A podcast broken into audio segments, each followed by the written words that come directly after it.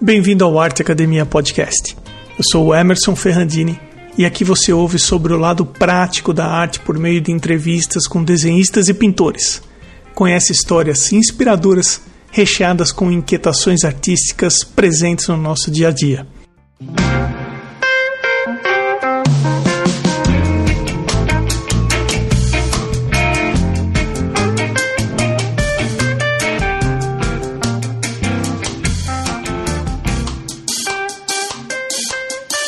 Giovanni, de que parte do Brasil você é?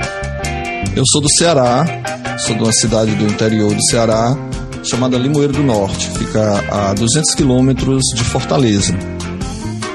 E você está nessa cidade agora ou depois você... Eu estou nessa cidade... Não, eu estou nessa cidade agora. Eu moro aqui, eu moro desde, desde sempre aqui. Você pode repetir é, o nome Limoeiro da cidade? Limoeiro... Limoeiro...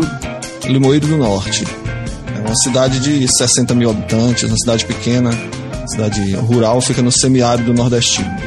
Quem nasce em Limoeiro do, do Norte é o quê? Limoeirense. Limoeirense. Eu nasci em Santo André, eu sou andreense. é, quero agradecer aqui o markeugene.art, Mark com K, quem foi uhum. a pessoa que indicou você para o podcast.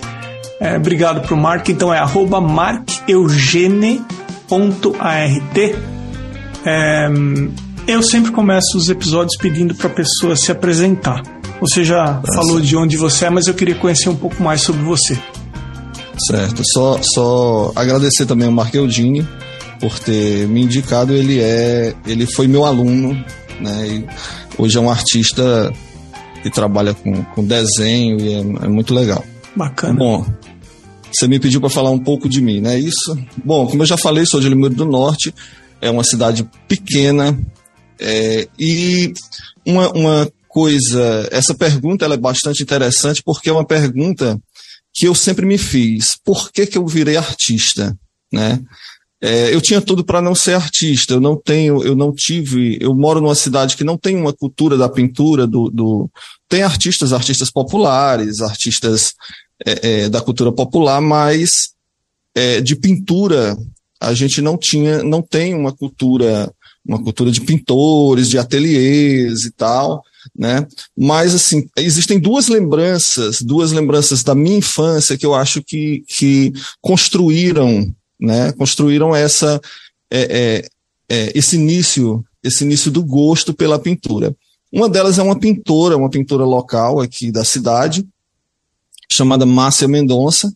E eu lembro por volta dos três, quatro anos de idade, é, eu ia para a igreja, a igreja católica, aqui para a catedral, tem uma catedral local, e uma pintura dela no teto da catedral. E eu achava aquela pintura fantástica, acho até hoje, ela, ela tem até hoje essa pintura, uma pintura enorme no teto, e eu ia para a missa para ficar olhando para o teto né, para ficar admirando. Como eu era muito criança, eu imaginava que aquela pintura era a, o portal para o céu, né? Porque a minha imaginação, ela, ela, a minha imaginação de criança, ela não, ela não, não diferenciava o que era realidade, o que era fantasia, né? É, a Márcia Mendonça é uma pintora que, que teve uma, uma ascensão é, no seu trabalho, foi para a Europa, e, enfim, ela faleceu no, no, nos anos 90. Eu não tive a oportunidade de conhecer pessoalmente, mas é, uma, é, um, é um artista, foi um artista grande e tal, é, é, icônica aqui para a cidade. Essa é a primeira lembrança, essa lembrança da, dessa pintura ficou muito na minha cabeça. Segunda, a segunda lembrança é, da minha infância é quando eu volta aí dos oito, sete, oito anos, e que eu estava na casa de uma, de uma senhora com a minha mãe, uma senhora que tinha um, um pouco mais de posses e tal, uma casa bonita, e ela tinha uma obra de um violeiro, um cancioneiro popular, é, na parede. E eu, eu vendo aquela obra, eu fiquei hipnotizado, simplesmente hipnotizado por aquela obra. Eu passei muito tempo admirando. Todo o, momento em que mãe, minha mãe conversava com, com essa senhora, eu passei muito tempo admirando essa obra. E quando eu cheguei em casa, não deu outra, eu peguei papel, peguei lápis e comecei a reproduzir. Claro que eu já desenhava um pouco, é, como toda criança, mas comecei a reproduzir aquele trabalho dezenas de vezes. Né? Eu, eu, reproduzi durante muitos dias aquela obra, fiz aquele trabalho é, apaixonadamente durante muito tempo, com várias versões. Né? É, eu acredito, com a minha história, é, pela minha história, eu acredito que essa, nesse momento eu me descobri artista. Nesse momento, não, não é, é, talvez intuitivamente, né, de forma sem eu saber realmente, mas eu me descobri artista naquele momento. Eu, eu, eu percebi que é aquilo que eu gostava de fazer, né?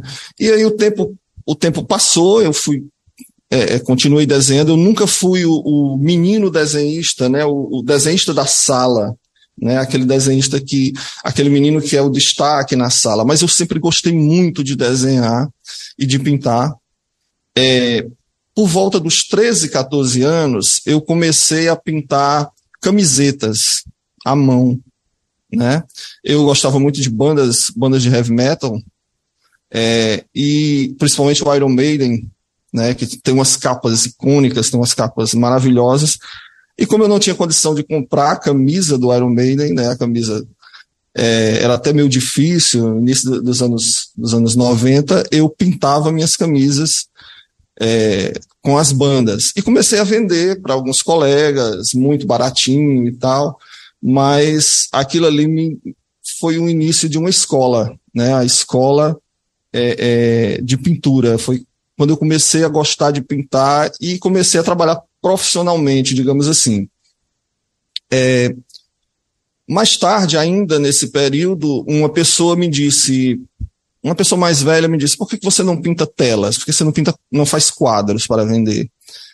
Eu não, não, não pensava nisso, mas aí fiquei pensando, vou fazer uma tela. Né? Não sabia nem como fazia a tela e tal, estiquei ali um, um tecido numa grade que, que eu consegui fazer é, e pintei. Na época, como eu estava muito nessa, nessa onda da, das bandas de rock, eu pintei, era, era a minha primeira tela foi uma, um crânio com as flores, como se, se fosse um jarro, né? É, tinha muito a ver com essa, com essa, esse momento que eu, eu é, curtia de, de, de, bandas de rock e tal. É, aí a pessoa me falou, eu mostrei para a pessoa, a pessoa me falou, não, você tem que pintar paisagem. Tem pintar paisagem, que é o que, que você vai vender para as pessoas e tal. E aí eu comecei, comecei a experimentar, pintar paisagens, pintei, pintava é, o, a visão da janela da minha, do meu quarto, que a gente, é, é, além de eu morar no interior do Ceará, a gente morava no interior da cidade, numa, numa, num local rural, né, num sítio. Então tinha bastante é, inspiração para isso. É, e comecei a pintar, né, e foi ficando conhecido na cidade, as pessoas pedindo telas. Eu ainda pintava com tinta, tinta de tecido, né, porque eu não conhecia tinta óleo.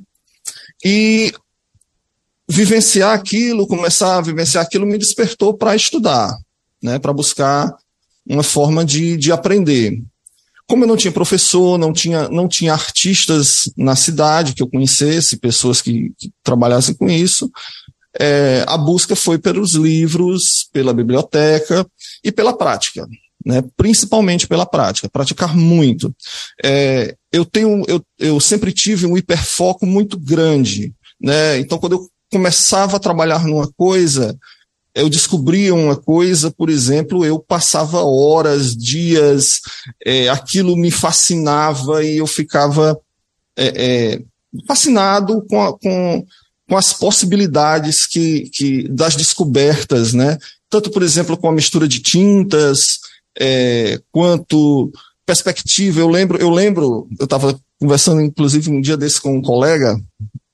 Eu lembro quando eu, eu descobri a perspectiva, né? Quando, hum. quando aí por volta dos 13, 14 anos, é, não, não descobri a técnica, né? Porque muita gente é, é, acaba, acaba entendendo a técnica, né, a questão, ah, você tem, você tem uma linha do horizonte, pontos de fuga, você liga os pontos e tal, é, as linhas as linhas para os pontos, e enfim.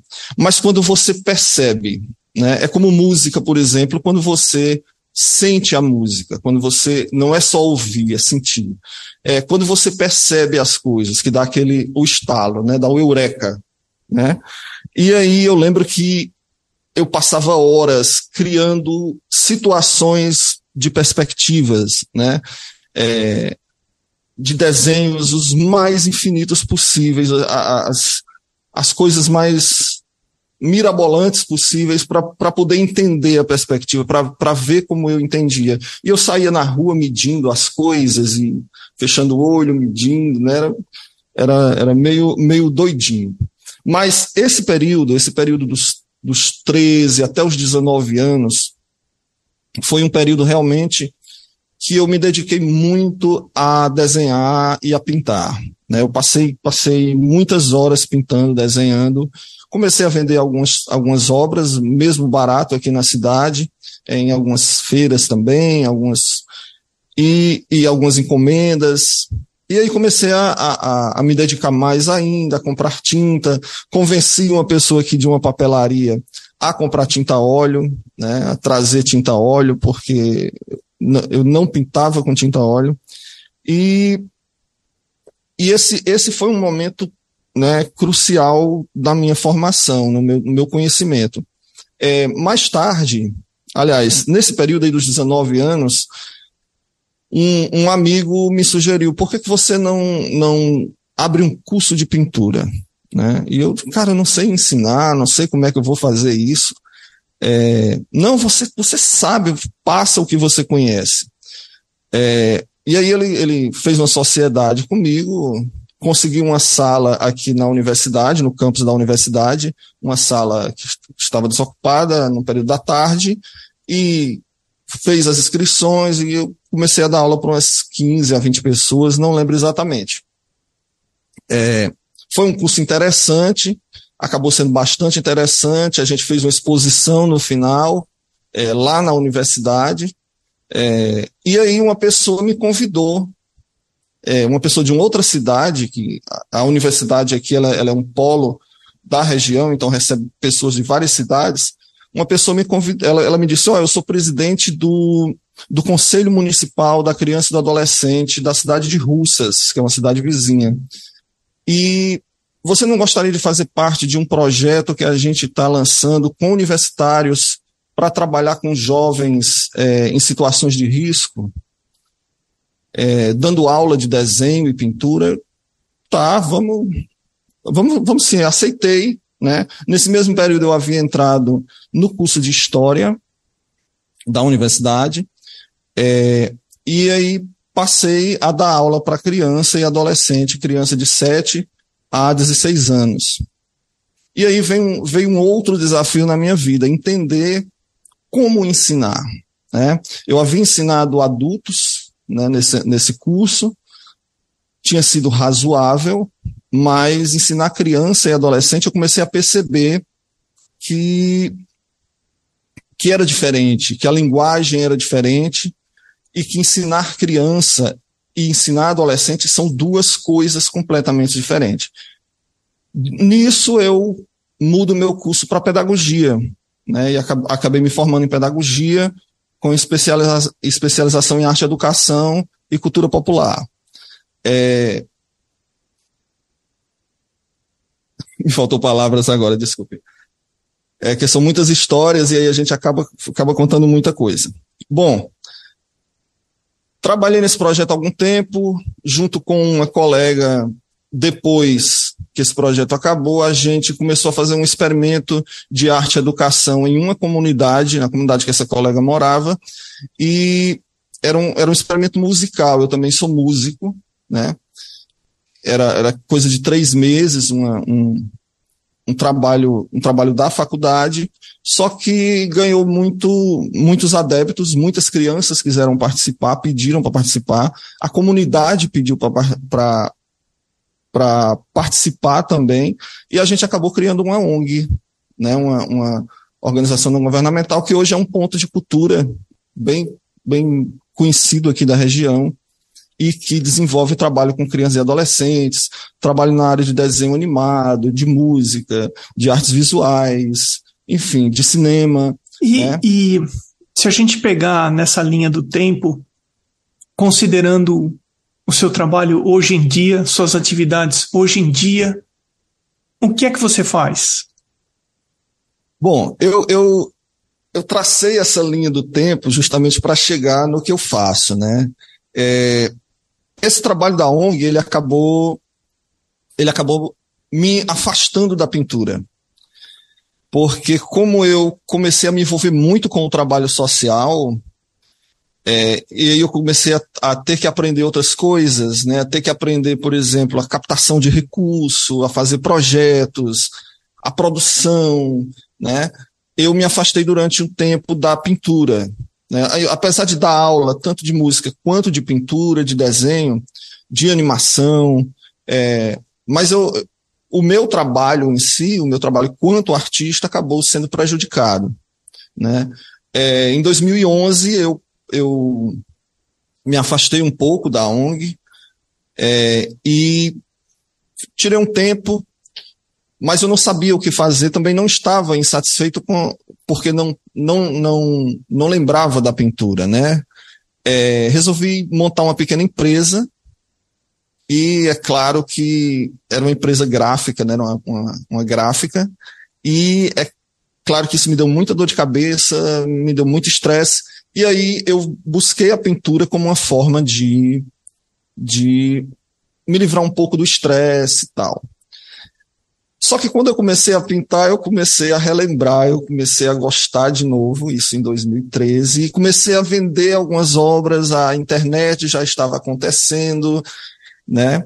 E eu rapidamente fechei a, a gráfica e abri meu ateliê, né? E hoje, hoje eu tenho uma escola é, é, uns cursos, né, uma escola de, de, de arte, onde eu dou aula. É, trabalho com encomendas, principalmente de retratos. Essa, esse meu retorno ao, ao, à pintura começou a me trazer muitas, a vir muitas encomendas de retrato. E aí eu acabei é, é, me jogando nessa, nessa proposta de, de trabalhar retratos. É, o, que, o que mais tarde, para mim, é, me deixou também um pouco um pouco pensativo né, sobre o meu trabalho, sobre a minha obra, sobre o que eu estava fazendo. Bom, além disso, eu, eu, eu faço um trabalho também com, com a arte fantasy, né, fantasy arte, que é, é uns trabalhos, os trabalhos que a gente vende para o mercado americano, é, principalmente de HQ, eu não trabalho com HQ, eu não trabalho diretamente com HQ, mas tenho muitos amigos que trabalham com HQ e existe um mercado enorme, né, principalmente o mercado americano, o mercado europeu. E eu vendo muito trabalho, eu faço muito trabalho de, de, de heroínas, heroínas é, é, pintadas em, em, em, papel tela e, e vão para leilão ou em commission, né? É, são os trabalhos que eu, que eu hoje eu vou dividindo, tanto os trabalhos da, da dos retratos, quanto esses trabalhos na linha do HQ, da, da, da arte fantasy, né?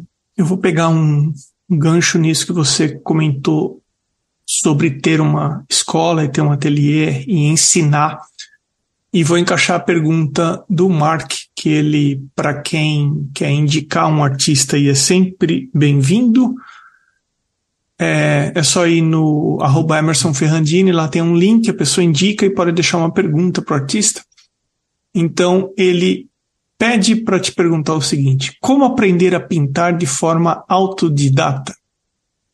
Eita, Marquedini me pegou. Bom, eu aconselho a não aprender de forma autodidata. Somos Hoje dois. Né? Hoje eu aconselho a não aprender de forma autodidata.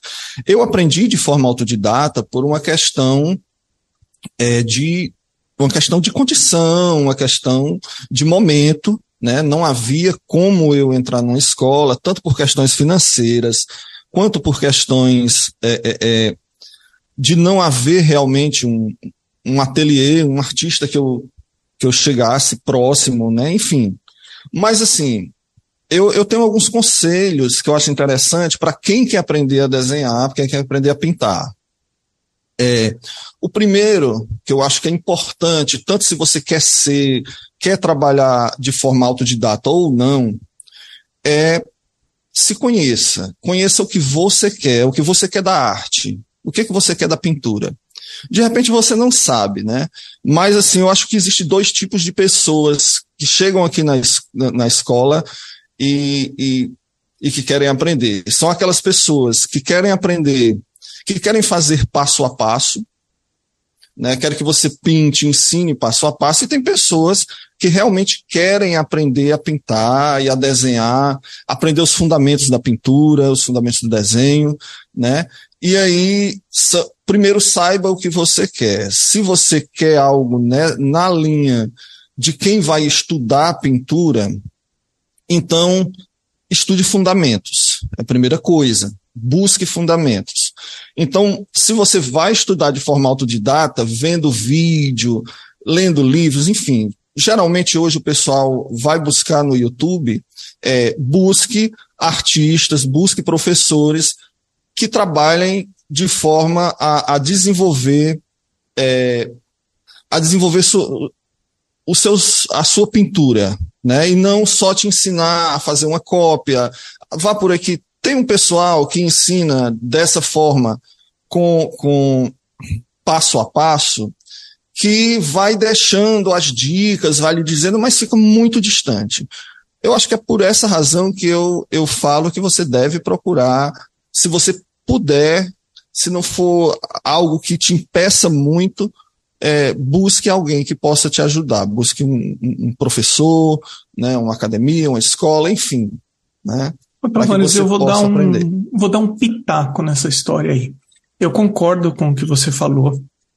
O autodidatismo uh, existe, tem um lado que tem um valor de se procura, uhum. uh, quando a gente procura aprender sozinho, mas perde-se mais tempo, você demora mais para evoluir e eu acho que o, o, a, a maior parte do tempo que nós gastamos aprendendo a pintar é através da tentativa e erro. E por mais que uhum. a gente tenha alguém orientando a gente, a gente acaba tendo que aprender sozinho, entre aspas, uhum. misturando a tinta, errando, voltando, misturando de novo, é, errando no desenho, voltando, fazendo a construção de novo. Então, claro. se a gente olhar por esse ângulo, sim, uma boa parte da nossa trajetória de aprendizado é colocando a mão na massa. Agora, é bom contar com alguém. Eu acho que é imprescindível contar com alguém que sabe mais que a gente, que tem uma melhor percepção uhum. do que a gente está fazendo, exatamente para orientar a gente para seguir de uma forma um pouco mais objetiva e assertiva dentro daquilo que está é, estudando.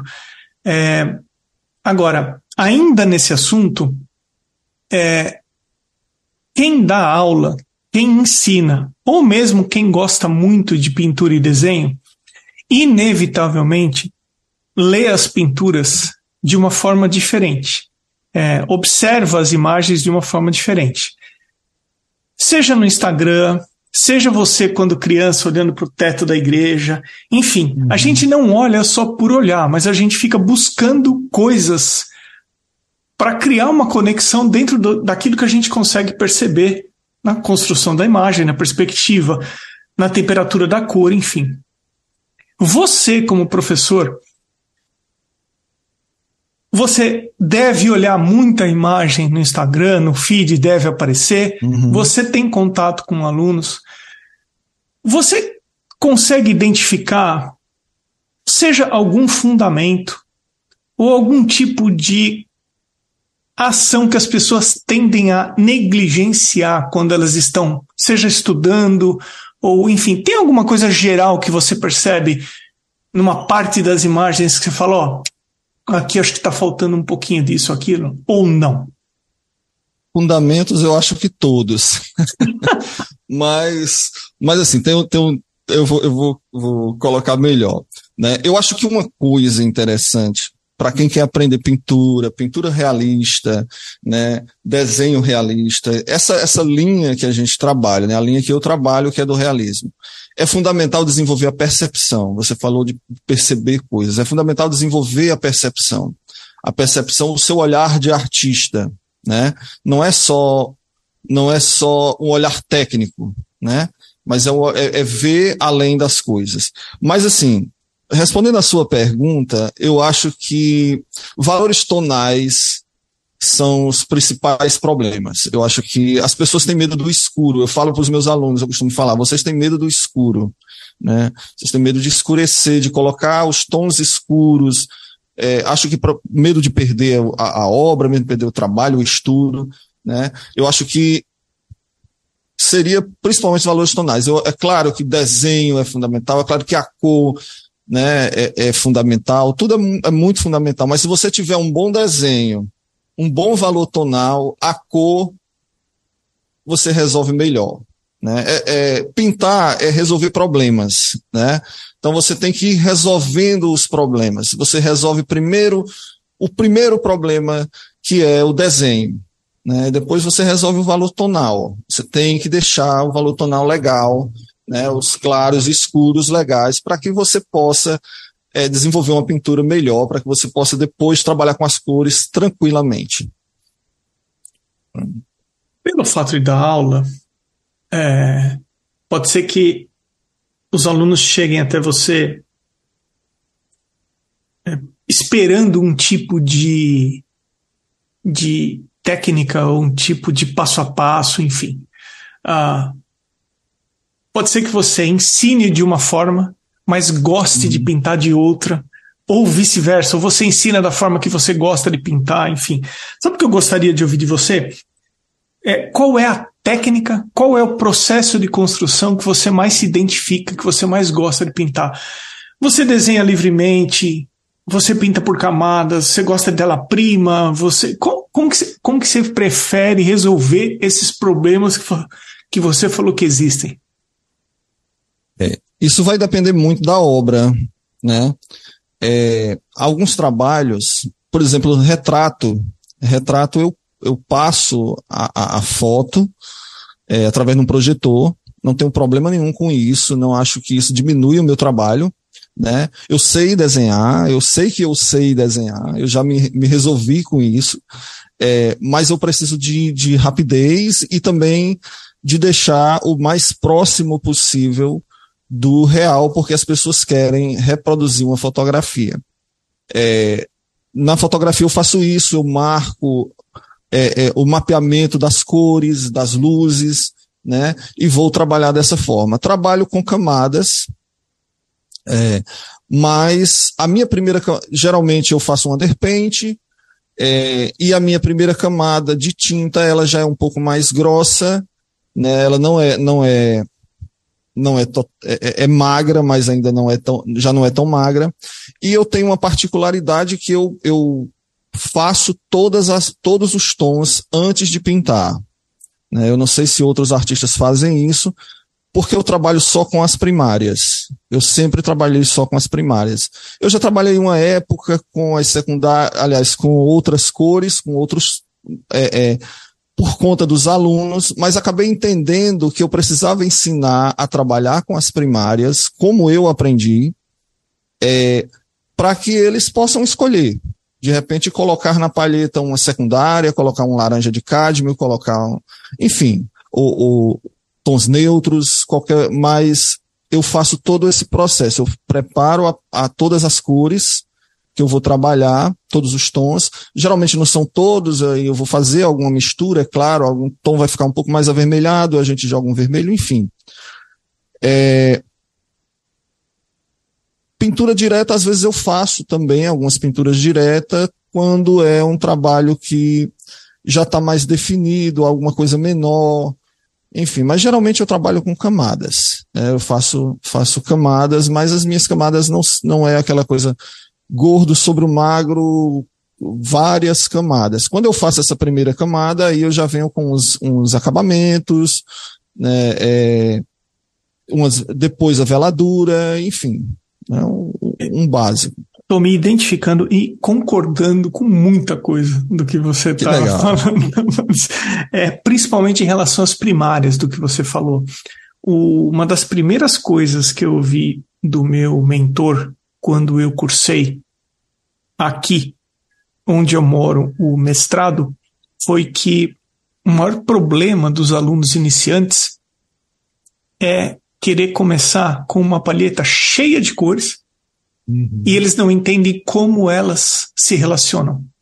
Então, Exatamente. o correto é começar com as primárias, para você entender como é que funciona toda essa engrenagem de primária, secundária, terciária, e uhum. depois, se você quiser, você acrescenta alguma coisa que vai que assim, essa primária que você escolheu não está chegando aonde você quer em termos de, sabe, de saturação, alguma coisa do tipo. Enfim, bacana uh, demais. Eu queria conversar um pouquinho agora sobre preço. E eu tenho batido nessa tecla aqui no podcast porque eu percebo que é uma dificuldade, independente se o artista está no começo da jornada ou tem gente que pinta há 30 anos.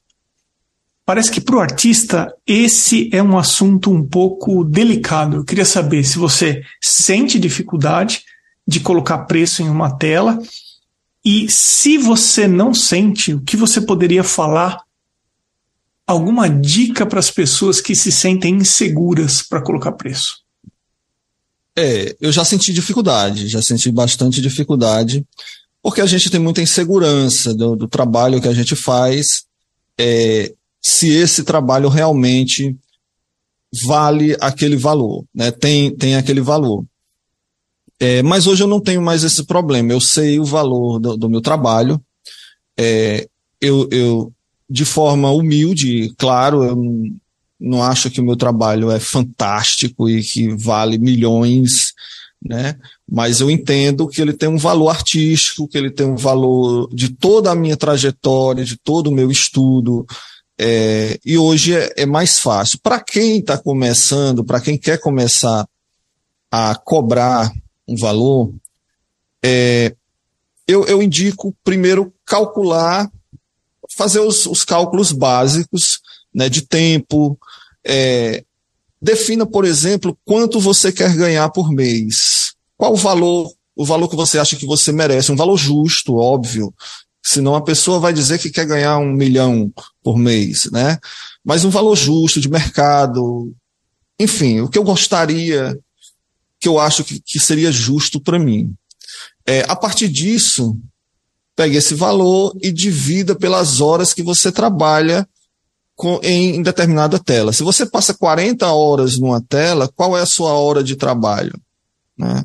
E aí você, é claro, isso para quem está começando, para quem está para quem está iniciando e, e, e, não tem não tem um, não é conhecido no mercado, não tem um valor, enfim. É, e aí você pode calcular, por exemplo, é, por, por centímetro, né? Por, muita gente faz isso, calcula por centímetro pintado, é, e cada tela de tamanhos diferentes você vai definir o valor. Veja também o valor do mercado que você está.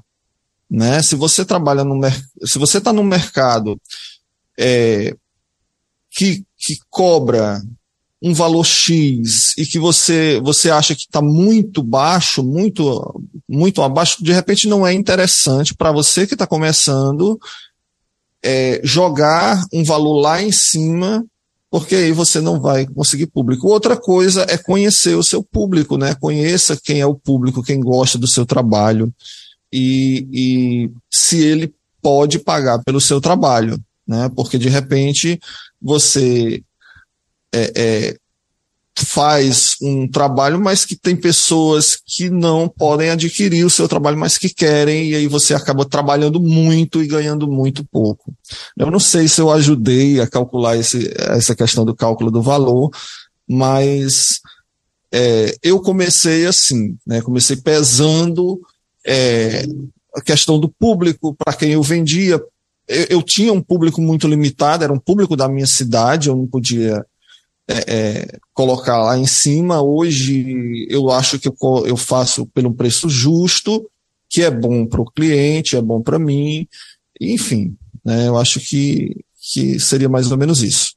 Qual é a melhor parte de trabalhar com desenho e pintura e qual é a parte que ainda representa um desafio para você? Olha, a melhor parte eu acho que é o processo. Né? Eu acho que é o processo. É, é você estar tá pintando e você, no meio da tela, você para e dá aquela afastada.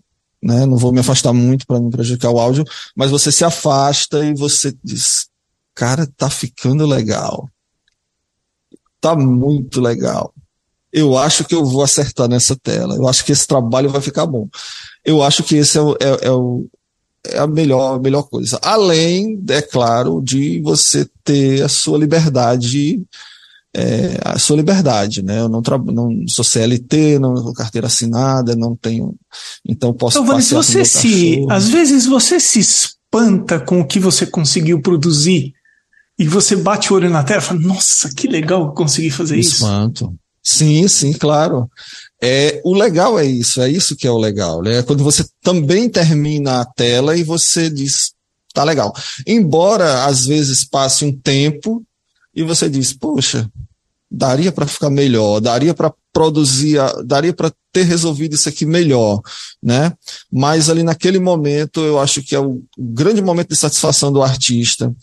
É, não é o, não é o dinheiro que ele vende, não é o valor que ele vende. É claro, não estou sendo hipócrita, o valor é, é, é, interessante, a gente precisa, a gente precisa ser reconhecido, precisa que o nosso trabalho seja reconhecido, mas para o artista, para a alma do artista, olhar para o olhar o seu trabalho e dizer, poxa, eu me garanti, é muito legal.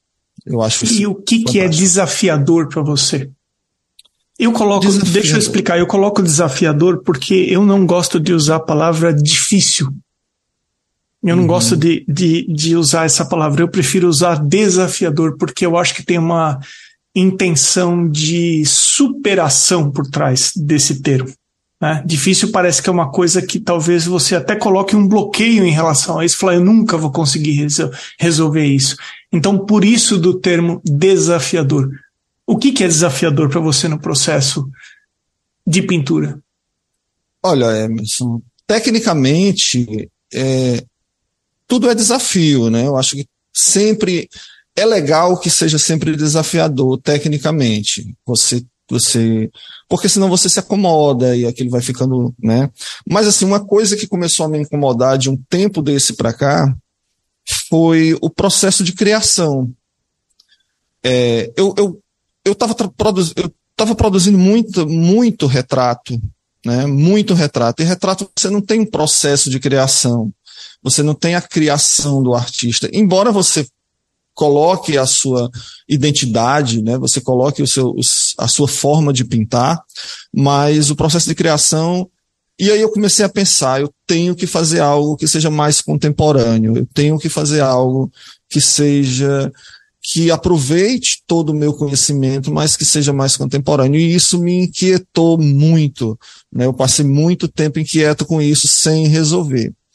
Mas aí eu passei a entender uma coisa, que eu gosto do trabalho clássico, eu gosto do trabalho acadêmico, digamos assim.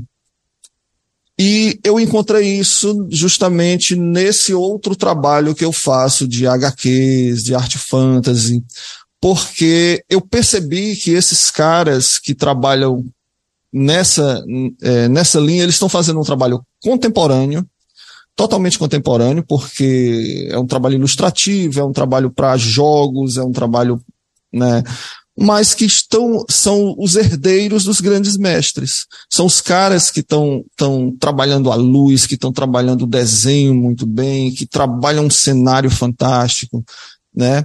Então eu acabei resolvendo isso. Eu é, é, acho que o meu grande desafio que me inquietou durante muito tempo realmente era esse, era o processo criativo. E hoje é o processo criativo, só que eu sei o que eu quero criar.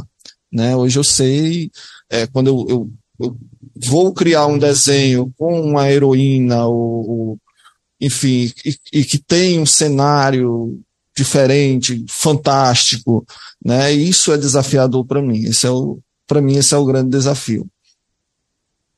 E talvez ela tenha uma relação com isso, tudo que você falou, mas eu gostaria de saber onde é que você vem tentando melhorar como artista, onde você acha que você precisa mais melhorar, se sente mais inseguro. Você consegue identificar algum ponto em relação a isso?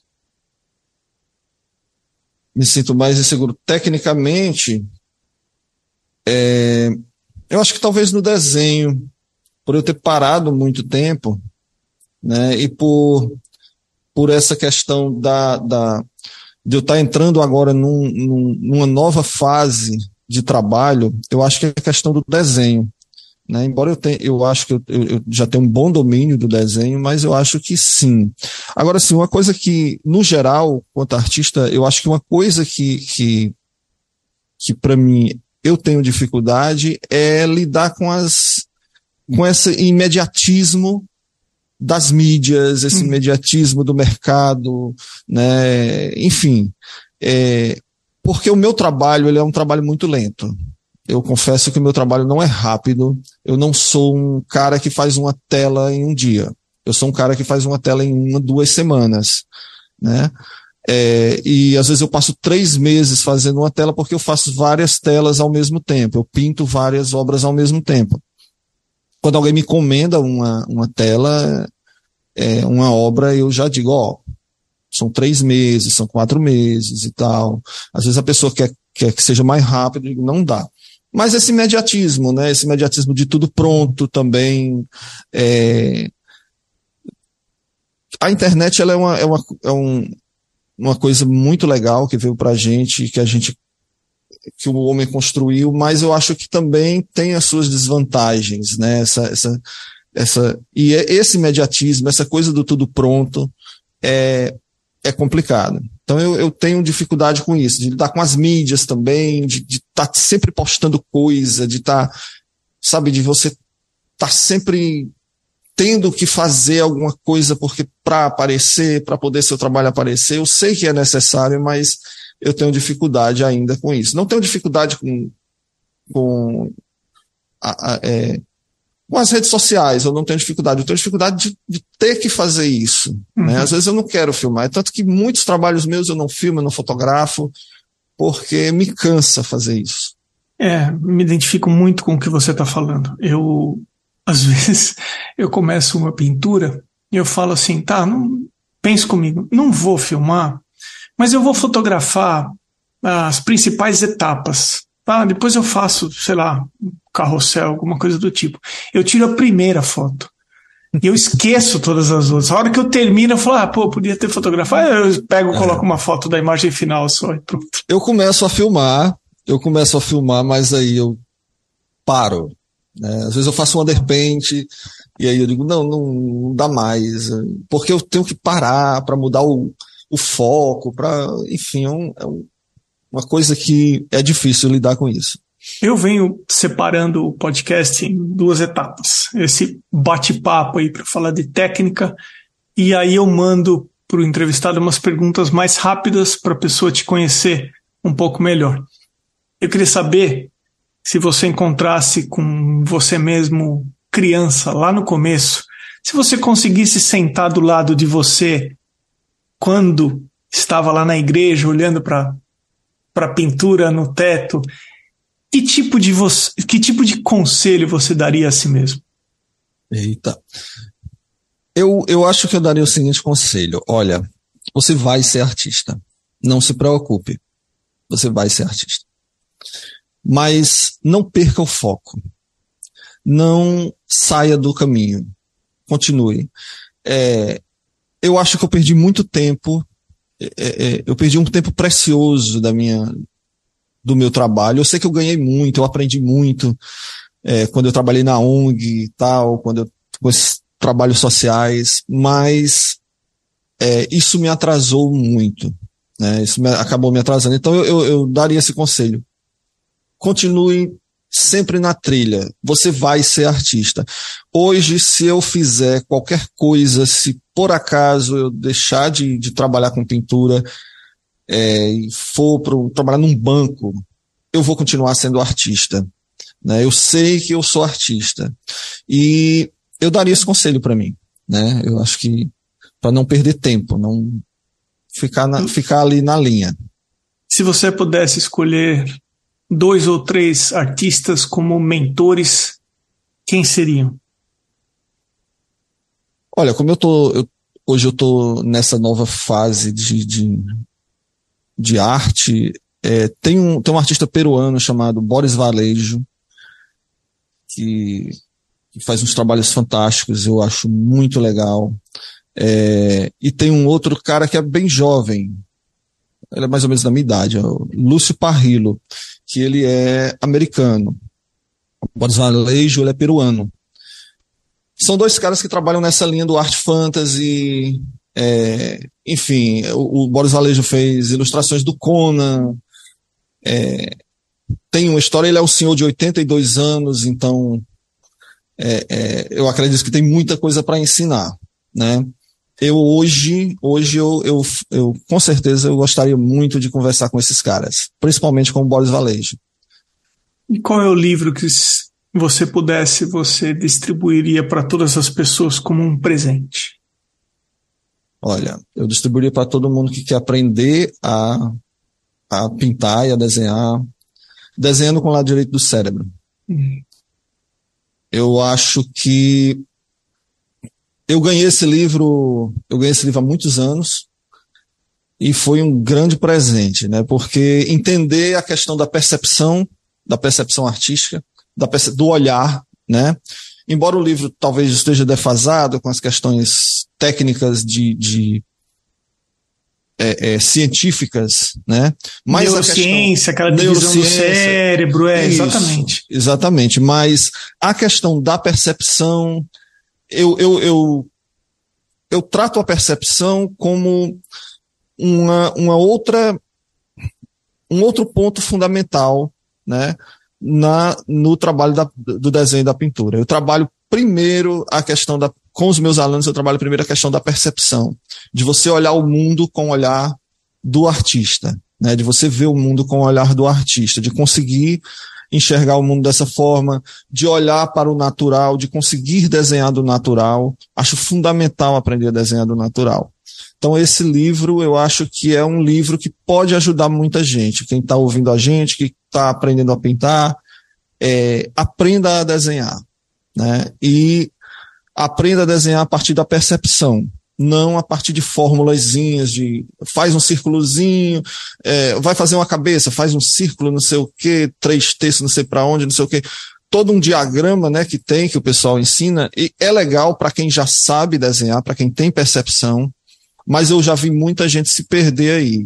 Gente que entra em curso de desenho, mas não tem percepção e o cara dá um diagrama técnico de o olho fica não sei aonde, a não sei quantos centímetros, não sei do que e tal, e aí a pessoa não não desenvolve, acaba desistindo, acaba desistindo de desenhar, porque ela não desenvolveu a percepção. Então, esse livro para mim foi fundamental e eu passo essas técnicas para os meus alunos, falo sobre isso, passo esse livro para eles também.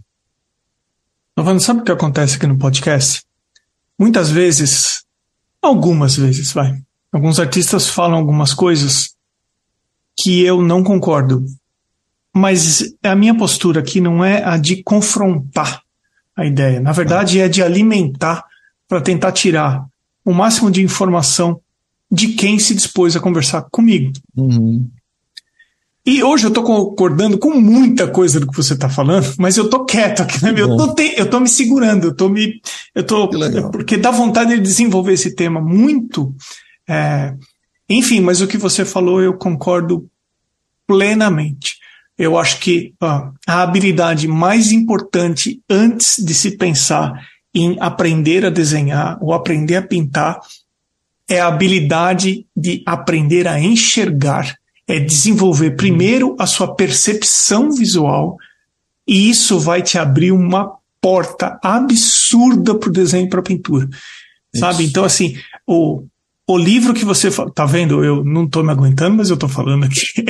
o livro Pode que falar, você falou foi o primeiro livro que foi indicado para mim quando eu entrei na faculdade do mestre Luiz Bagno. Quem teve aula com ele sabe do que eu estou falando para ensinar primeiro você a perceber ao invés de você sair buscando fórmula pronta. Uhum. Porque se você busca a fórmula pronta, você não cria a liberdade de desenhar e criar o que você quiser. Você sempre vai ter que seguir aquela proporção. E se você quiser desenhar algo um pouco diferente daquilo. Então, isso que você falou sobre ajuda a partir do momento que você já aprendeu a observar, a, a, você já desenvolveu, já aprimorou essa percepção visual. Mas vamos seguir em frente, porque o episódio é seu, não é meu. É, tem algo que você gostaria de mudar em você? Artisticamente? O que você quiser falar. Eita, eu não pensei muito dessas perguntas. Não? Olha, em mim eu acho que um, um, um, defeito que eu acho que a maioria das pessoas tem, muita gente que eu conheço tem, que é não conseguir dizer não. Né? Uhum. Eu acho que é um, um problema sério. E isso prejudica, inclusive, na, no, no, trabalho. Quando alguém chega aqui para fazer uma encomenda e que eu vejo que eu não tenho tempo para fazer, mas eu. Não, mas tal. E não é, não é pela, pelo dinheiro, é para não decepcionar a pessoa, né? Eu acho que eu gostaria muito de aprender a dizer não, é, inclusive para meus clientes, né? Não de uma forma, de uma forma legal. É, acho que isso seria Ainda bem que você não disse não a esse podcast. Ah, claro que não. ah, cachorro ou gato? Cachorro, cachorro. Eu tenho um cachorro chamado Van Gogh. é o Van Gogh. Ele é bem trabalhoso, é um poodle, mas é bem trabalhosozinho, mas é, é muito legal. É, antes da gente começar nosso bate-papo, você me avisou, falou, Emerson, prendi ele aqui, se ele fizer barulho, eu não sei, mas ele tá comportado, eu não sabia só que o nome dele era Van Gogh, viu, talvez. é. Qual é a marca de material artístico que você mais gosta de usar? Marca. Olha, eu eu uso muito, dando aula, eu uso muito a Acrylex, porque eu, eu falo para os meus alunos investir barato no início, né? É, para pintar, eu já pintei com várias marcas. Hoje eu tô, eu tô usando a Jolis e Jolis. Né? Eu conheci no, na época da pandemia, fiz o pedido e tal, e tô gostando muito. Né? Tô gostando muito do, do deles, inclusive assisti, assisti o podcast com eles. É, achei muito legal. Acho que é interessante, acho que é interessante a gente, a gente incentivar né, o, o artista nacional a, a, indústria nacional, a produção, enfim. Ainda mais com a qualidade. Ainda que, mais com a qualidade que, que eles, eles, oferecem. Né? Eles oferecem. Então eu, eu hoje eu recomendo para os meus alunos que já estão num estágio melhor, que já aprenderam, é, misturaram muita tinta já, que já fizeram muitas escalas. Ó, compra de olhos e de olhos que você não vai se arrepender. É muito, são, são muito boas. Então, é, é, eu acho que é um material que eu, uma marca que eu recomendo. Ok, então você decidiu que você vai começar a pintar, preparou o seu estúdio, prendeu o Van Gogh aí, deixou o Van Gogh meio na dele, calmo. Você tem algum ritual, tem alguma coisa que não pode faltar enquanto você está pintando? Ritual. Tem. Eu, eu assisto vídeo, principalmente podcast, é, sempre. Então eu estou sempre assistindo, o meu, meu cavalete está aqui do lado, o meu computador fica aqui, eu fico ouvindo. É, às vezes algumas séries, aquelas séries mais simples que dá para você ouvir, né? É, é, ou música, música. Esse é um, um ritual meu, assim, uma coisa que eu faço sempre. Mas você ouve um heavy metal enquanto você está pintando ou não? Não, não, não. Geralmente não. Geralmente eu escuto mais clássico, né? Música clássica ou, ou rock isso. clássico? Não, música clássica ou MPB, né? Gosto muito de Caetano, enfim, gosto de ouvir coisas novas, enfim. Vou colocando aqui, vou ouvindo e mas às vezes, às vezes desliga, você sabe que desliga, né? A gente, a gente tá tão concentrado na pintura que eu desligo, às vezes passou, o cara falou alguma coisa no podcast que eu tava ouvindo e eu e passou. Né? Eu assisti uhum. o Arte Academia a praticamente todas as, as os episódios dessa maneira. que legal. É, a gente está chegando no final do nosso bate-papo.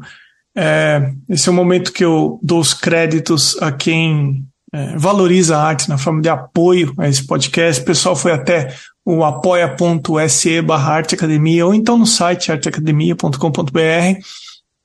Os apoios são de 10 ou 30 reais mensais, com arroba na frente, underline A, underline Potter, arte gravura, Amanda, underline Novas, underline Arts, Baia Inc, com K no final, underline, Cacilda Vitória, Sibeli Monteiro, ponto arte, Elaine, underline art, underline drawings, design, ponto, desenho, ponto desígnio, Flávio Espúrio Atelier, Elocouto Arte, Ilustrates Desenho e Criação, Irmigar Underline Desenha, Ivana Pellegrini Atelier, Jane Moro Atelier, Lorena Atelier, Márcia Underline em Underline Arte, Mari Del Monte ponto arte, Mário Sérgio Freitas, M Souto ponto arte, Osvaldo Underline Soares Underline Arte, Sérgio Underline Fuentes Underline Ilustra e Vinícius Mendes, grato também a quem apoia anonimamente.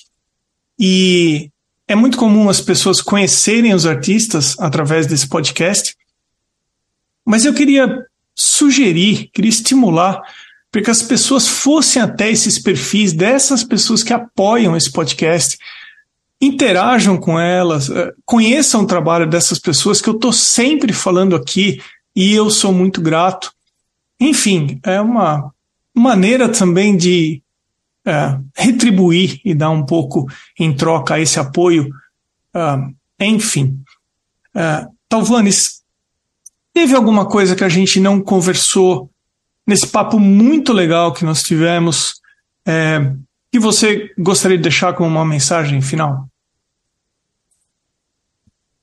É, Para quem está tá entrando no, no universo da pintura, do desenho, que quer aprender a desenhar, a pintar, é, busque praticar bastante. Né? Eu vejo, eu, hoje, hoje eu vejo muita gente buscando muita informação, muita informação e pouca prática. Né? Então tem gente querendo aprender a pintar vendo vídeo. É legal ver vídeo, é legal assistir vídeo, mas a prática é fundamental. Eu uso aqui no, no ateliê uma coisa que eu chamo de pirâmide do conhecimento, é, que é a base. Na, na base você tem 10% de, de técnica, né? E mais 10% de informações gerais. E 80% tem que ser prática. Porque se eu te, se eu te digo que fazer as cores, por exemplo, é, a partir das primárias, se eu te mostro como fazer a partir das primárias, aquilo é uma informação que ela deve ser praticada cansavelmente, de forma, aliás, incansável, né? De uma forma que você faça muitas vezes. Então eu, eu vejo às vezes as pessoas entram em contato comigo perguntando coisas das mais absurdas, tipo a composição da tinta tal vai alterar não sei o que. Eu digo, cara, eu nem sei. Eu nem sei do que, que você está falando. Pratique, pratique muito, né? Pegue um assunto, se você faça como eu, eu, eu como eu falei no começo, eu, eu, sempre fui uma criança que tinha um hiperfoco muito grande. Então, quando eu, eu peguei, por exemplo, a, a mistura de cores, eu fiz centenas de escalas. Né? Eu fiz centenas de vezes e aquilo era maravilhoso, aquilo era fantástico. Descobrir cada tom que eu conseguia descobrir era fantástico. Então, eu aconselho as pessoas a fazerem isso, né? A praticar muito. É, o Instagram do Talvanes é talvanesmoura.arte e que eu não me diga porque eu só estou falando agora, eu deveria ter falado no começo do episódio. Mas vamos lá, arroba talvanes com S, talvanesmoura.art. Talvanes, meu caro, muitíssimo obrigado, viu, de você ter atendido ao podcast. Eu que agradeço, Anderson, eu que agradeço o seu convite e estou sempre à disposição. E, por favor, fala pro Van Gogh que ele tirou nota 10 no comportamento, ele não atrapalhou nossa entrevista. Tá de parabéns, tá de parabéns. Valeu, Anderson.